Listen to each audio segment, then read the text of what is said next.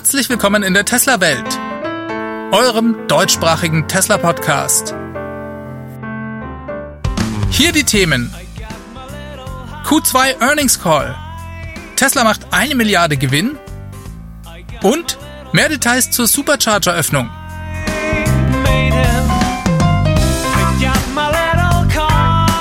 Mein Name ist David und dies ist die Folge 182.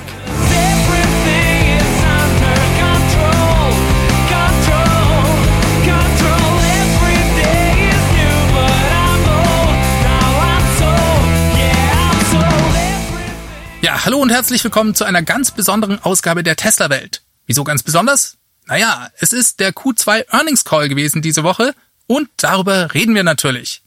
Tesla hat sein Finanzergebnis für das zweite Quartal 2021 abgeliefert. Und es war, na was denn wohl? Ein Rekordquartal natürlich. Denn Tesla wächst in einem unglaublichen Tempo und sie machen auch noch Gewinn dabei.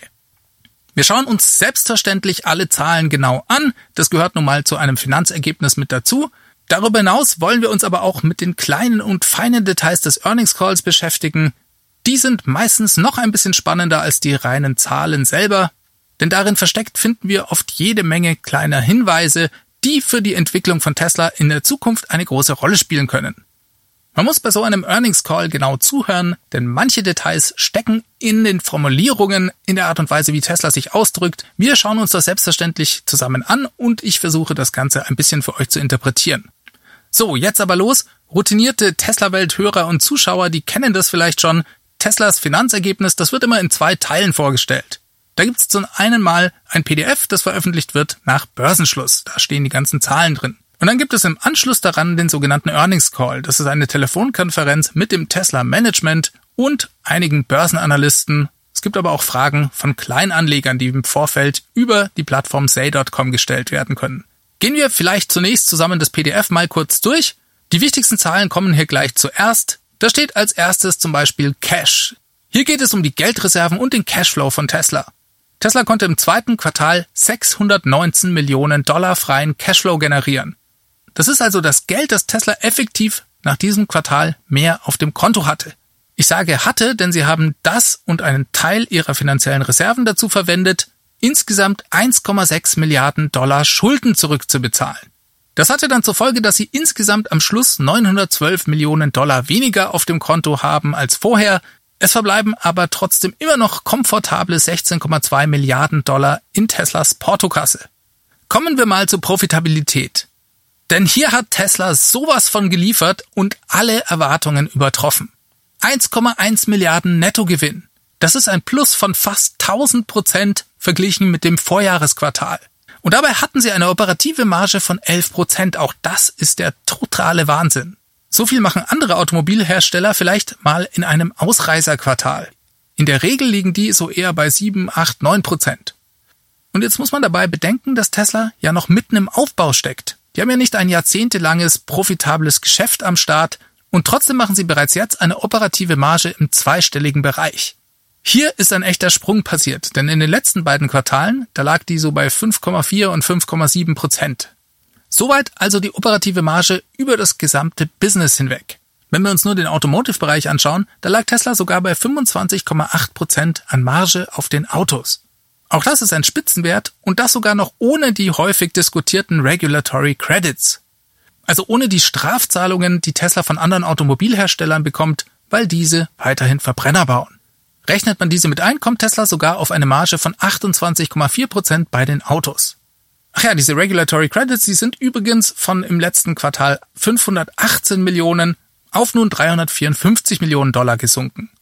Und ich denke, spätestens nach diesem Quartal sollten auch die allerletzten Unkenrufe verstummen, die behaupten, dass Tesla nur aufgrund dieser Regulatory Credits überhaupt Gewinn machen kann. Sogar im Earnings Call, wo diese Frage immer wieder von Analysten aufkommt, war diesmal darüber überhaupt nichts zu hören. Ich denke, diese Diskussion ist endlich vorbei. Übrigens hat Tesla im zweiten Quartal fast 12 Milliarden Dollar Umsatz gemacht. Das entspricht einem Wachstum von 98 Prozent zum Vorjahresquartal. Zusammenfassend können wir also sagen, rund 100% mehr Umsatz, 1000% mehr Gewinn. Und Tesla lag 89% über den Erwartungen der Wall Street. Tesla ist ein Monster. Das habe ich euch auch schon öfters gesagt.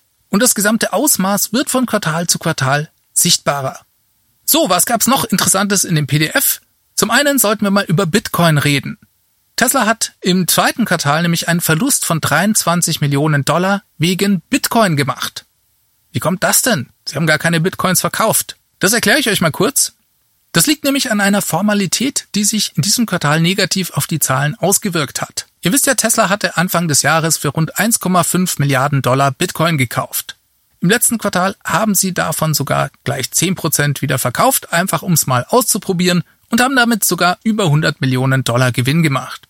Jetzt hat der Kurs von Bitcoin im letzten Quartal einen großen Drop erlitten, unter anderem auch ausgelöst durch Teslas Strategieänderung, Bitcoin nicht mehr als Zahlungsmittel zu akzeptieren. Jetzt schreiben die amerikanischen Bilanzierungsregeln Unternehmen, die Bitcoin halten, vor, dass sie, sollte der Kurs unter den Einkaufswert fallen, die Differenz noch im selben Quartal als Verlust ausweisen müssen. Das passiert auch, wenn sie keine Bitcoins verkaufen. Das heißt, die halten einfach, der Kurs sinkt unter den Einkaufswert und das Ganze muss dann als Verlust verbucht werden. Das ist ganz schön hart und das birgt auch in Zukunft ein gewisses Risiko für Tesla, sollte der Bitcoin-Kurs massiv fallen. Jetzt sind 23 Millionen Dollar Verlust für Tesla gar nicht so schlimm wie erwartet. Viele Tesla-Beobachter, die hatten damit deutlich mehr gerechnet. Die Erwartungen lagen über 100 Millionen Dollar. Naja, aber das heißt eigentlich nur, dass Tesla die Bitcoin für einen noch niedrigeren Einkaufswert gekauft hat, als eigentlich eh schon erwartet wurde. Das ist gut für Tesla. Den genauen Preis, den könnte man sich jetzt vermutlich ausrechnen. Ich spare mir mal die Mühe, aber vielleicht hat das ja jemand von euch gemacht, dann schreibt's mir doch unten in die Kommentare, das fände ich ganz spannend. Kommen wir nochmal zu ein paar anderen Themen, die mir in dem PDF besonders aufgefallen sind. Zum einen mal schreibt Tesla hier einiges über die besonderen Herausforderungen in dem Quartal bezüglich der Lieferkette, insbesondere was die Computerchips angeht. Das ist ein industrieweites Problem und es schränkt auch bei anderen Fahrzeugherstellern die Produktion deutlich ein. Auch bei Tesla spielt das eine Rolle, Sie haben auch gesagt, dass diese Chip-Knappheit und die weitere Entwicklung des Verlaufs hier im Rest des Jahres den Output von Tesla bestimmen wird. Gibt es zu wenig Chips, dann gibt es auch keine Autos. Allerdings hat Tesla darauf reagiert und schreibt, dass sie besonders durch die Flexibilität und die Performance des Softwareteams hier größere Einschränkungen bei der Produktion verhindern konnten. Denn sie konnten auf andere Controller ausweichen. Das Problem dabei ist, wenn man das tut, dass man dann auch die eigene Firmware für den Controller schreiben muss, damit er im Auto funktionieren kann. Und das hat das Software-Team für rund 19 neue Varianten von Controllern getan, so schreibt es Tesla im PDF. Und auch hier hat Tesla meiner Meinung nach im Vergleich zu anderen Automobilherstellern viel bessere Karten, denn sie sind Software-Spezialist und können solche Dinge viel schneller umsetzen als andere Firmen. Reden wir jetzt aber mal über die 4680er Zellen.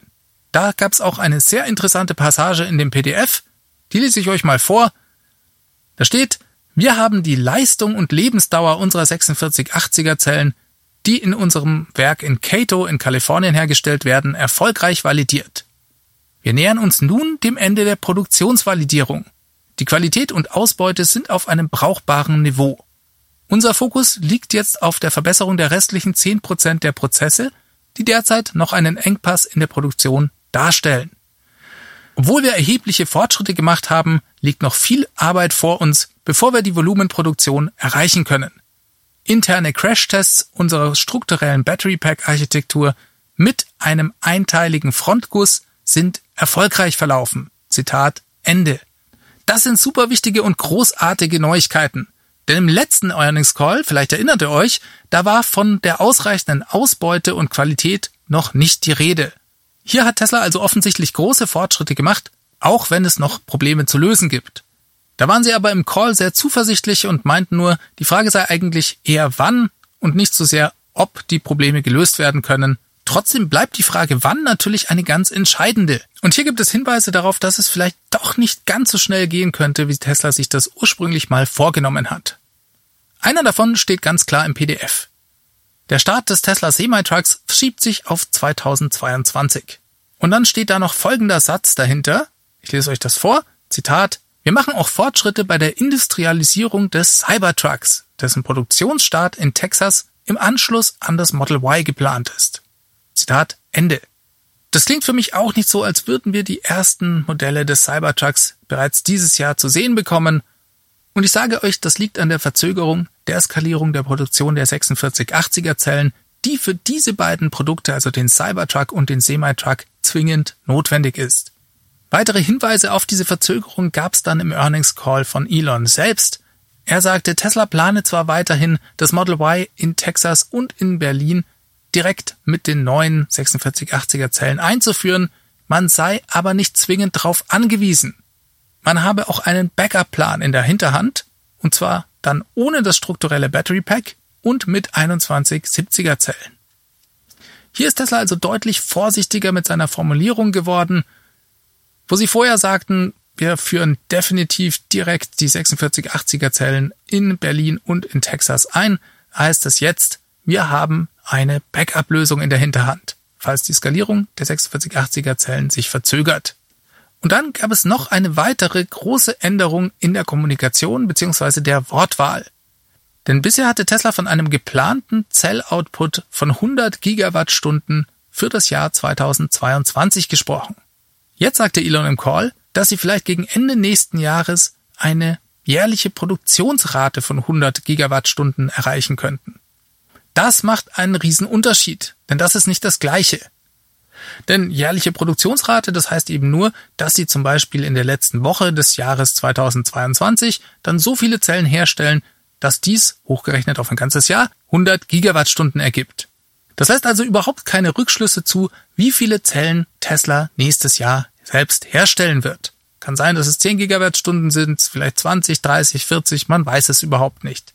Auch hier klingt Tesla also viel konservativer als vorher. Sie wollen die Erwartungen dämpfen. Und dazu gab es auch noch ein weiteres interessantes Detail im Earnings Call. Da sagte Tesla, dass sie mit der Testproduktion in Fremont jede Menge gelernt haben. Das bedeutet aber auch, dass sie das ganze Material und die Maschinen, die sie jetzt bestellt haben für Brandenburg und Texas, dann dementsprechend noch anpassen und zum Teil auch wirklich überarbeiten müssen. Auch das wird mehr Zeit in Anspruch nehmen, denn hier haben sich Prozesse geändert und dementsprechend muss das Equipment angepasst werden. Auf der anderen Seite haben sie gesagt, dass es auch gleichzeitig ein Riesengewinn für Tesla war, denn durch diese Testproduktion wird das Risiko minimiert, was mit der Einführung dieser ganzen neuen Technologien in Texas und Brandenburg einhergeht. Wie schnell sich in Wirklichkeit diese verbleibenden Probleme lösen lassen, das ist sehr schwierig einzuschätzen und ich glaube, das weiß auch Tesla selbst nicht so ganz. Kommen wir jetzt aber mal zum Bereich Tesla Energy. Das ist auch ein wichtiger und ein interessanter Sektor, finde ich. Wir werfen zunächst einen kurzen Blick auf das Solarbusiness. Das war für mich persönlich eine kleine Enttäuschung. Nur 85 Megawatt wurden insgesamt verbaut. Im Q1 2021, da waren es noch 92. Im Vergleich mit dem Vorjahresquartal steht Tesla mit 215 Prozent Wachstum da sehr gut da. Aber das war eben auch Corona bedingt. Denn vor einem Jahr, da ging in dem Bereich fast immer noch gar nichts. Zum Thema Solar und Photovoltaik gab es leider im Earnings Call keine anderen Infos. Wir werden weiter beobachten, wie sich das Ganze in den nächsten Jahren und Monaten entwickelt. Was den Storage-Bereich angeht, konnte Tesla hingegen im letzten Quartal sehr stark wachsen. Das ist vor allem ein sehr großer Unterschied zum Vorquartal. 1274 Megawattstunden im Vergleich zu nur 445 Megawattstunden im letzten Quartal. Hier gilt es aber zu beachten, dass diese Zahlen von Quartal zu Quartal extrem schwanken können. Das liegt daran, wann Tesla genau seine Großprojekte fertigstellt. Denn nur dann werden diese Zahlen verbucht. Das hat Tesla ganz gut in zwei Grafiken in dem PDF dargestellt. In der oberen Grafik sieht man die offiziell installierte Kapazität in Gigawattstunden pro Quartal. Wie gesagt, wenn ein Großprojekt fertig wird, gibt es hier einen großen Ausschlag nach oben.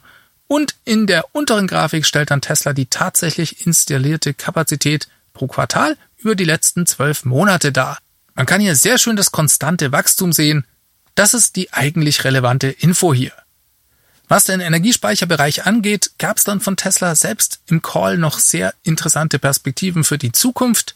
Und spätestens jetzt sind wir damit auch tatsächlich mitten im Earnings Call gelandet, denn es gibt einen Zusammenhang zwischen dem Automotive-Bereich und dem Energiespeicherbereich. Teslas Speichergeschäft wird nämlich durch das Automotive-Business ausgebremst. Zum einen, weil es nicht genügend Batteriezellen gibt, zum anderen aber auch, weil zumindest der Powerwall zu großen Teilen die gleichen Computerchips stecken, die auch in den Autos verbaut werden. Tesla muss dann also immer priorisieren, bauen wir lieber Autos oder bauen wir lieber Speicher. Und bisher war die Entscheidung da immer einfach, die Autos werden selbstverständlich priorisiert. Der Output im Energiespeicherbereich liegt also in keinster Weise an der Nachfrage dort. Denn der Bedarf im Energiespeicherbereich weltweit, der ist absolut gigantisch. Das sieht man zum Beispiel daran, dass das Megapack bereits bis Ende des Jahres 2022 komplett ausverkauft ist. Und Elon verriet im Earnings Call, dass der Bedarf an der Powerwall die Marke von über einer Million Einheiten jährlich deutlich übersteigen dürfte. Das ist schon der Hammer. Und wir haben ja erst letzte Woche von Elon ein paar Zahlen zur Powerwall verraten bekommen. Für das dritte Quartal 2021, da geht Tesla wegen der schlechten Versorgungslage mit Computerchips von nur 30 bis 35.000 Powerwalls aus, die sie produzieren können. Die Nachfrage und die Bestellungen, also der Backlog bei Tesla, der liegt bei 80.000 Stück. Jetzt denkt Tesla aber, dass sich die Versorgung mit Chips bis nächstes Jahr etwas gebessert haben dürfte. Und was die Batteriezellen angeht, hat Tesla sehr große Mengen bei seinen Partnern vorbestellt. Vermutlich auch, um sich abzusichern, falls irgendwas mit der eigenen Produktion schief geht. Sie sagten sogar, dass sie nächstes Jahr, auch ohne nur eine einzige Zelle selbst zu produzieren, ungefähr die doppelte Menge an Batteriezellen zur Verfügung haben werden wie 2021. Das dürfte dann also ungefähr eine Kapazität für zwei Millionen Autos sein. Dieses Jahr wird Tesla irgendwas zwischen 800 und 900.000 Autos bauen. Naja, und wenn man die Energiespeicher noch oben drauf rechnet, dann war die Kapazität für eine Million vermutlich dieses Jahr gegeben. Verdoppelt man das im Jahr 2022, sind wir bei zwei Millionen Autos. Und wie gesagt, da hat Tesla noch keine einzige Zelle selbst gebaut. Theoretisch könnte Tesla einen gewissen Zellüberschuss sogar haben und diesen stecken sie dann in den Energiespeicherbereich. Analog leidet der natürlich dann, falls es doch nicht genügend Batteriezellen geben sollte. Davon ist aber vermutlich eher nicht auszugehen, denn ein paar Zellen wird Tesla schon nächstes Jahr selbst hinbekommen, denke ich. Elon geht daher davon aus, dass sie die Produktionskapazitäten, was die Powerwall angeht, nächstes Jahr extrem nach oben schrauben können. Er redete davon, dass sie an irgendeinem Punkt im nächsten Jahr die Produktionsrate von einer Million Powerwalls pro Jahr erreichen werden. Das wären dann 20.000 Powerwalls pro Woche. Vorsicht! Er hat nicht gesagt, sie werden eine Million Powerwalls produzieren. Nein, hier ist wieder dasselbe Spiel wie vorher bei den Batteriezellen. Es geht um die jährliche Produktionsrate. Das ist nicht dasselbe, aber es ist doch ein Hinweis auf einen deutlichen Anstieg der Produktion, der da vermutlich nächstes Jahr stattfinden wird. Nur um das für euch mal einzuordnen. Die Powerwall, die gibt's seit dem Oktober 2015. Tesla hat viereinhalb Jahre gebraucht, um die Marke von 100.000 verkauften Powerwalls zu erreichen. Das war so Ende März letzten Jahres. Dann hat es nochmal rund ein Jahr gedauert, bis sie die 200.000er Marke geknackt haben. Das war sogar in diesem Quartal erst. Naja, und da von einer Produktionsrate von einer Million Powerwalls jährlich zu reden, das ist schon eine massive Steigerung. Und das lässt mich auch ein bisschen positiver für das Solarbusiness von Tesla in die Zukunft blicken, denn zumindest in den USA bundelt Tesla ja die Powerwall mit seinen Solarprodukten. Dann ging es selbstverständlich auch noch um den Rollout der FSD-Software im Abonnement. Und auch das fand ich sehr interessant. Hier wurde nämlich gefragt, ob sich dieser Rollout in irgendeiner Weise negativ auf den Verkauf des FSD-Pakets an sich auswirkte. Zachary Kirkhorn, das ist der CFO von Tesla, der hat darauf geantwortet und er meinte nur, naja, wir haben uns mal die Kunden angeschaut, die FSD im Paket bestellt hatten. Mit der Einführung des FSD im Abo haben wir eigentlich nicht feststellen können, dass viele Kunden die Bestellung ihres FSD-Pakets hier gestrichen hätten. Sie sehen da also eigentlich keinen Einfluss. Elon sagte dann noch, dass er einen weiteren Release der sogenannten FSD 9 Beta-Version als große Voraussetzung betrachte, damit FSD im Abo wirklich Fuß fassen wird. Das werde erst dann für Kunden tatsächlich relevant, denn vorher sei doch der Mehrwert der FSD im Abo für ihn zumindest etwas fragwürdig. Über die Zeit wird sich das aber verändern und er glaubt, dass eines Tages es sogar die Ausnahme sein wird, dass ein Kunde die FSD, sei es im Abo als oder als Paket, nicht haben wird. Darin liegt für ihn ein unglaubliches Marktpotenzial und er sagte wörtlich, der Wert einer vollelektrischen, vollautonomen Flotte ist gigantisch. Es wird eins der wertvollsten Dinge sein, die je in der Geschichte der Menschheit erreicht wurde. Das glaube ich auch. Bis dahin ist es aber noch ein weiter Weg, Und ich fand auch, dass Elon in seiner Wortwahl insgesamt etwas vorsichtiger mit dem Thema FSD umging. Er sagte zwar, wir machen weiterhin dort große Fortschritte, Tesla sei in den Bereichen Elektromobilität und autonomes Fahren führend. Er gehe auch weiterhin davon aus, dass das autonome Fahren sich eines Tages von Tesla lösen lasse, auch mit der aktuellen Hardware in den Fahrzeugen. Es sei aber eine sehr schwierige Aufgabe und man sehe auch nicht immer sofort den Fortschritt in den neuen Software-Releases. Manchmal gehe Tesla dort zwei Schritte nach vorne und dann wieder einen zurück. Das Wichtige sei aber, dass man weiter vorankommt und darum geht es ja letzten Endes auch. Selbstverständlich kam auch die Öffnung des Supercharger-Netzwerks zur Sprache. Da wurde natürlich im Earnings Calls nach mehr Details gefragt und ein paar mehr Details hat Tesla auch verraten. Sie sagten zum Beispiel in Märkten wie China oder auch Europa, wo es den CCS-Stecker gibt, da werde das Ganze einfach über die App funktionieren. Das klang für mich sogar so, als gäbe es ja keine Integration technischer Natur oder vielleicht sogar eine Zusammenarbeit mit anderen Herstellern. Elon sagte, man könne einfach den entsprechenden Supercharger in der App auswählen, an dem man laden möchte. Man könne dann sogar den einzelnen Ladepunkt in der App auswählen und die gewünschte Elektrizitätsmenge einstellen. Jetzt weiß ich nicht genau, ob er damit die Kilowattstunden gemeint hat, also wie viel man laden möchte, oder ob sich hier um die Ladegeschwindigkeit des Autos handelt. Hat man dies gemacht, fließt dann einfach Strom und der wird über die Tesla-App bzw. den Tesla-Account dann ganz einfach abgerechnet. Er sagte, das solle mit jeglicher Art von Elektroauto und Hersteller funktionieren. Tesla werde aber zeitliche Limits setzen. Zum Beispiel, wenn jemand nur sehr, sehr langsam laden kann, dann wird der entsprechend mehr bezahlen. Es geht schließlich darum, den Ladepunkt möglichst schnell wieder verfügbar zu machen. Überhaupt werde Tesla in Zukunft dynamische Preise beim Supercharging einsetzen, das heißt, in Stoßzeiten ist das Ganze dann teurer. Auch damit hat Tesla ja bereits experimentiert und das macht natürlich auch Sinn. In den USA wird das Ganze mit einem Adapter funktionieren, denn da hat Tesla ja einen eigenen Ladeanschluss. Diese können Kunden anderer Marken dann kaufen. Tesla wird vielleicht aber sogar den Adapter an den Superchargern zur Verfügung stellen. Sie haben in jedem Fall dafür eine gute Lösung parat. Als eigentlichen Grund für die Öffnung des Supercharger-Netzwerks betonte Elon dann nochmal, dass es Tesla darum gehe, die Elektromobilität und den Übergang zur nachhaltigen Energie zu beschleunigen. Also ganz getreu des Mission Statements von Tesla. Man wollte nie ein abgeschlossenes System haben und damit vielleicht dann auch noch die Konkurrenz fertig machen. Das sei nicht Teslas Absicht und Andrew Berglino, das ist der CTO von Tesla, der betonte auch nochmal, dass die erhöhte Nutzung des Supercharger-Netzwerks für Tesla die Kosten senken werde. Das habe dann zur Folge, dass sie wiederum für die Tesla-Kunden die Kosten senken können und das Netzwerk schneller profitabel wird und damit auch schneller ausgebaut werden kann. Elon sagte dazu auch noch, dass es Teslas Ziel sei, das Wachstum der Supercharger im Verhältnis schneller zu skalieren als das Wachstum der Automobilproduktion. Ich bin mal sehr gespannt, ob das klappt. Ich weiß, das ist ein heikles Thema und nicht jeder Tesla-Besitzer da draußen ist damit zufrieden.